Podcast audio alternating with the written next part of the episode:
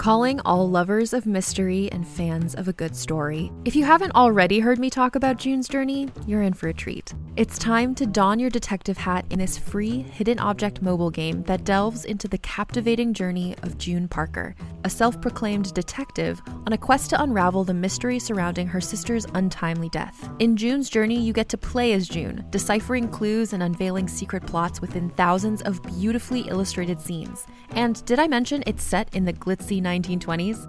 New chapters are added weekly, so you will never run out of new thrills to uncover, and you can also personalize and decorate your very own Orchid Island where the story takes place.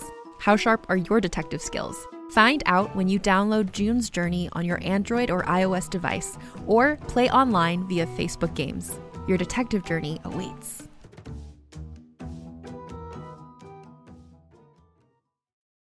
This episode is brought to you by Reese's Peanut Butter Cups. In breaking news, leading scientists worldwide are conducting experiments to determine if Reese's Peanut Butter Cups are the perfect combination of peanut butter and chocolate. However, it appears the study was inconclusive, as the scientists couldn't help but eat all the Reese's. Because when you want something sweet, you can't do better than Reese's. Find Reese's now at a store near you. Another day is here, and you're ready for it. What to wear? Check.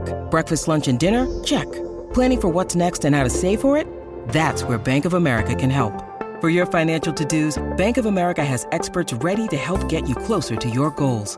Get started at one of our local financial centers or twenty-four seven in our mobile banking app.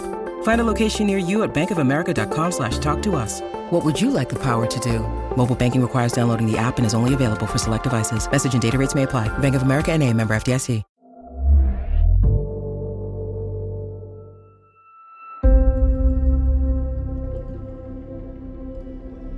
Realm presents Outliers, a Realm original. Episode one.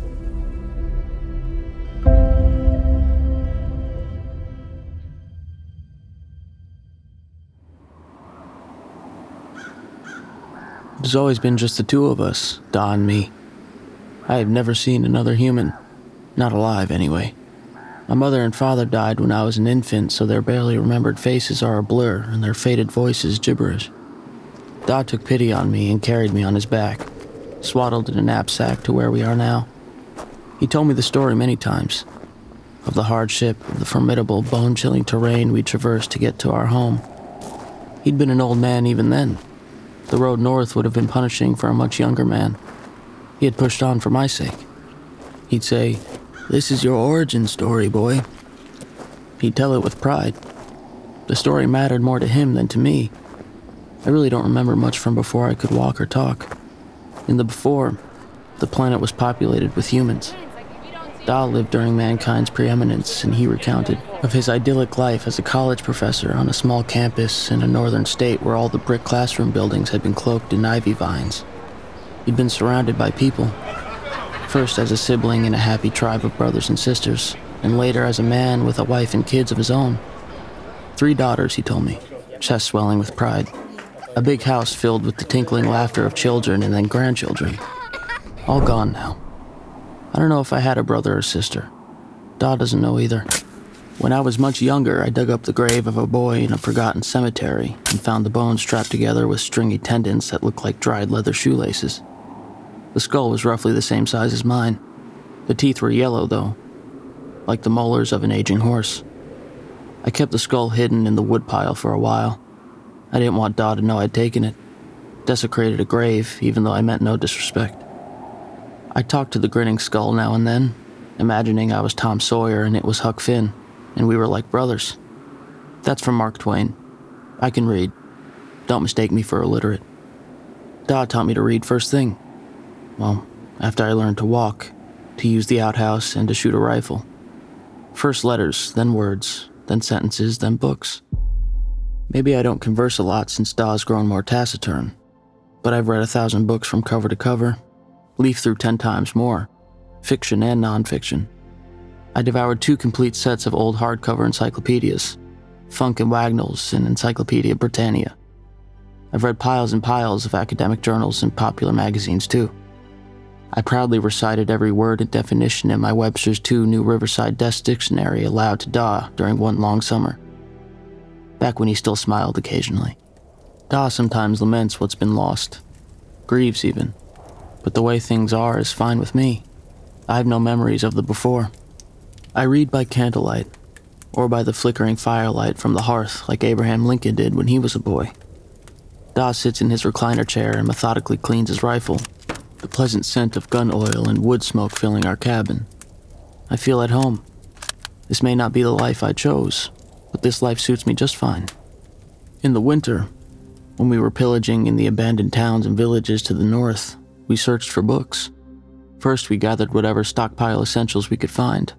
Things like salt, bullets, batteries, lighter fluid, tinder and matches, first aid and medicinal supplies, especially bandages, swabs, cotton balls, and Da's three A's, antiseptics, analgesics, and antibiotics. Canned fruits, packaged gravy, and iodine for purifying water. Sometimes firearms if we could find the right ammo along with them. Then we'd leaf through the books we came across with an eye to adding to our own growing library.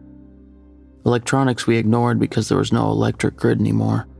Plugs are useless. Wall sockets are dead.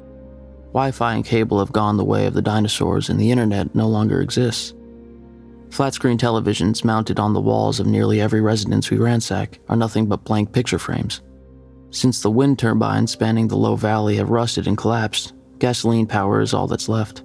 We've stockpiled a bunch of five-gallon containers with gas siphoned from abandoned cars, but we only ever use our gasoline sparingly, for the generator and sometimes for the truck. We'd load our sled and haul our commandeered goods through the snow-covered woods to our valley, to our fortified Quonset warehouse. I built the shelves myself with planks I'd found at an abandoned sawmill, loaded the shelves with books all the way to the ceiling. I don't much care for the Dewey Decimal System, so I arranged them in an order that matters only to me. Adventure stories are what I like most of all.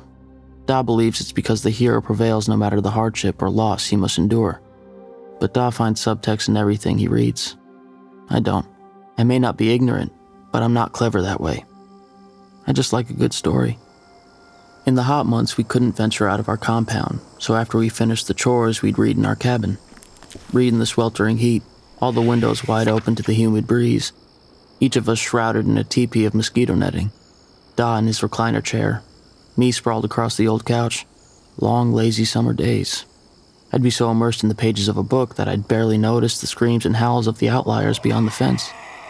The outliers. Our lives revolve around them. I have a thesaurus, so I know there are a lot of words for what they represent for us. Call them adversaries, enemies, foes, or indigenous predators. They're all those things. But Da has always referred to them as outliers, so I do too. I looked their word up in one of my dictionaries. Outliers. One. Something differing from all other members of an environment. Two. Something situated away or detached from other living things. Not exact, but close enough. Outliers is what we've always called them, and it suits. Our fortified perimeter consists of heavy-duty chain-link wire topped with rolls of concertina wire. Da chose our property because of the existing fifteen-foot security fencing, the reinforced gates, and the existence of a row of insulated Quonset huts that had been erected on cement slabs within the perimeter. The fencing had been erected to protect the vehicles and the warehouse supplies, everything from shovels to road signs to orange plastic cones, from most likely vandals and thieves, now protects us from the outliers. There's an existing bunkhouse on the property with two long rows of bunk beds and cupboards full of wool blankets and pillows that had probably housed road workers or emergency personnel at one time. All the on-site outhouses are connected to a septic system. Dodd described first setting eyes on our compound as like coming upon an already erected fort during the bloodiest days of the French and Indian War. Instant fortification. Instant safety. A refuge for the taking. He says if he'd been a religious man, he would have fallen to his knees and thanked God for providing sanctuary. Not being a religious man, he stayed on his feet and used a pair of bolt cutters to snap the lock at the main gate. At least that's how he recounted the tale. At the time, I was still an infant curled against his chest in a baby sling. Gradually, he replaced all the chains and padlocks with new ones that he'd scavenged from a builder supply store on the highway. That store, or the ruins of it anyhow, is still my favorite place to forage. All my best tools have come from there.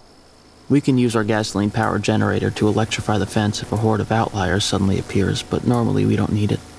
Sure, they can smell us like a hyena can smell carrion, which gets them foaming at the mouth, but they can't climb or dig or use what limited brains they have to reason a way to get at us. It's only when a lot of them congregate that Daw throws the switch so they don't accidentally shove their way inside our compound, en masse. The electric shock tends to do the trick. It either sends them scurrying back into the woods or it electrocutes them on the spot. We use heavy vinyl zippered body bags we salvaged from a fire station to haul the dead ones to a quarry pit near the highway. In the pit, purple and green slime coats the watery surface like the northern lights artistically depicted in Pollution. The corpses slip below, usually without making much of a splash.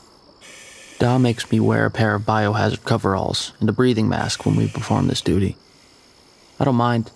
The suit makes me feel like an astronaut bounding across the surface of the moon. Mostly, though, the outliers just stand beyond the fence and howl like banshees and salivate. Long strands of iridescent mucus looping from their mouth slits, futilely tearing at the wire with their bony fingers, starving, scenting fresh meat nearby but unable to get at it. That's why they howl. Frustration, I think. Fewer and fewer each year. Daw suspects they're slowly migrating south, like refugees from some devastating war, where it's warmer, where their kind thrives. Or it's possible they're dying off, whether from disease or natural causes. It's hard to tell. We don't go near the dead ones we come across in the woods, since we rarely travel with our biohazard suits in our backpacks. Their decomposing corpses are rife with virulent bacteria, viruses and toxins, Daw says. Lurching biothreats. Better to keep our distance. We have no way of calculating their contagion factor, or if they represent an airborne threat to us. Daw suspects their excretion may be seething with bacteria, in the same way a leper's nasal droplets are rife with leprosy. That's a theory, not a scientific conclusion, since we don't want to risk finding out. Daw believes their lifespan is shorter than ours, maybe a quarter of that of a human, who live, on average, seventy-five years, or at least they did in the before, so seventeen or so years of a life for an outlier. Maybe less, maybe more. I don't know for sure. Daw says in a couple of years, if and when we haven't seen a single outlier during thirty consecutive days of summer, we'll load up our packs and head south, look for other humans, to see if there's anybody out there. He thinks there must be, because of the telephone. Daw obsesses over that telephone, even now. I've seen a hundred phones, probably more. Cell phones, smartphones, hard-line phones plugged into modular jacks in the wall. All from the before, all left behind during evacuation. Maybe on purpose, maybe by accident. All dead. No bars, no dial tone. As a matter of habit, Daw picks up every phone he comes across to see if it's working. Even the old pay telephones mounted in cracked glass boxes. Daw explained to me how telephones worked. How they were a tool to talk to other people when you weren't face to face. I've read a biography of Alexander Graham Bell, so I get the concept. Hello? Hello? Hello? He says, always pitched higher at the end, as a question. Force of habit, I expect. Though it seems a bit strange to me. I figure that's how people used to answer the telephone, with a hopeful question. It was the tail end of winter a few years back, and our last foray into the beyond before we curtailed our trip due to warmer weather. The melting snow heralded the milder days of spring when the outliers would emerge. Accordingly, the distance we could travel outside our compound was limited to sprinting distance. A simple fact. In warm weather, it wasn't safe to roam even a foot farther than what we could easily traverse at top speed and get back behind our perimeter fence before the outliers caught us. We measured the distance at the beginning of each new year. I got a little faster and Daw got a little slower, so the safety zone fluctuated a bit. But this day was cold. Cold enough to walk freely in the beyond without looking over our shoulders every five seconds. The beyond was peppered with isolated homesteads, what Daw called quaint villages, and even some small towns. We made a map of places we'd visited and what supplies still remained to be salvaged. But in the early days, Daw wanted to travel as far as we could. We didn't take the truck most of the time because the roads were clogged with abandoned vehicles or fallen trees. We set out on foot, pulling our sled behind us, usually with a couple of dogs. He always said we were looking for supplies and books, but I knew he was hoping to find other humans. He just never said it out loud. We'd come upon a resort village where the ski lift gondolas hung like decaying Christmas ornaments between the trees. I'd learned to make a beeline for the on-site restaurant, which more often than not had a pantry room filled with paint-sized canned sauces and vegetables and condiments. When I saw the sign, "Fine Dining," I took off at a trot, hoping to find a can of chocolate frosting on the shelves. It had been a while since I tasted anything sweet. When I heard the ringing, I stopped in my tracks. I had no idea what it was. I'd heard the tinkle of bells when we'd push our way through the doors of small shops. And I lived with the pleasing sound of fluttering wind chimes in our compound, but this was different. For one thing, there was no wind. "A telephone!" Doc cried, and he dropped the harness to the sled and charged toward the lobby of the long empty lodge. It kept ringing. Intermittent rings. I took off after him. A sign had fallen over and blocked the doorway. It took us nearly thirty desperate seconds to dislodge it from the mud and leaves so we could pull open the door. Doc squeezed through an opening I could barely manage to scramble through. It was a hardline phone, an old one, black, with a rotary dial rather than a keypad. It sat like a vulcanized toad on the counter. "Hello?" he shouted into the receiver. "Hello?" I waited in the doorway, holding my breath. The dogs, confused by the excited energy, running in circles outside in the snow. "Hello? Hello?" I'd never seen Doc cry before, but he slumped to the floor, the receiver clenched in his gloved fist, tears running down his face, his mouth open in an O of grief. I pried the receiver out of his fingers. I knew one end was for talking and one for listening, but both had little holes punched through the hard plastic, so it wasn't immediately apparent which was which. I held it up to my ear. Nothing. Then I turned it upside down. A metallic buzzing. Dial tone. Daw wiped his face and took the receiver from my hand. "Maybe they'll call back." He hung up the phone. We both looked at it for a long, long time. It didn't ring. We ended up staying at the lodge for nearly a week, so long that I worried we wouldn't make it back to our compound before the first thaw of spring. I took care of the dogs, cooked our meals, and scoured the area for supplies while Daw sat next to the phone, waiting for it to ring. Or at least that's what he did half the time. The rest of the time, he dialed the numbers he'd found listed in a phone book. He'd let the phone ring twenty times on the other end. Then he'd try a new number. When he ran out of listed numbers, he dialed random numbers. No one ever answered, and the phone never rang again. "There's someone else out there, boy," he insisted. The skin on his index finger had grown callous from dialing. I didn't want to say that I thought otherwise, that the ringing had been a fluke. Maybe a short on an old line, or a surge of electricity from a transformer hit by lightning. A million possibilities. But Daw imagined someone like himself sitting somewhere dialing numbers at random, hoping against hope that someone would answer. Da's stubborn. He wouldn't leave. Only when the dial tone finally ceased did he emerge from the lodge.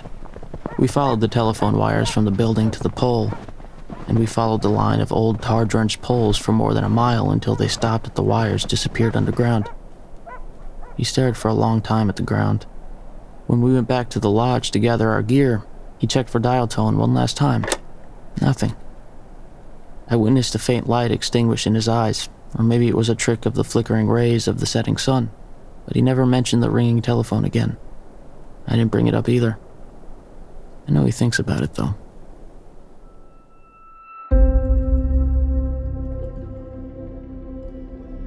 You're listening to Outliers, narrated by Rory Culkin. Produced by Realm, your portal to another world. Listen away. Outliers is executive produced by Dave Beazley and narrated by Rory Culkin. Created by Cassandra Wells and Dave Beazley, based on the novella Outliers by Cassandra Wells. Produced for Realm by Alexis Latshaw and Haley Wagreich. Additional sound design and editing by Rory O'Shea. Cover art by Kendall Thomas and Michal Krasnopolski.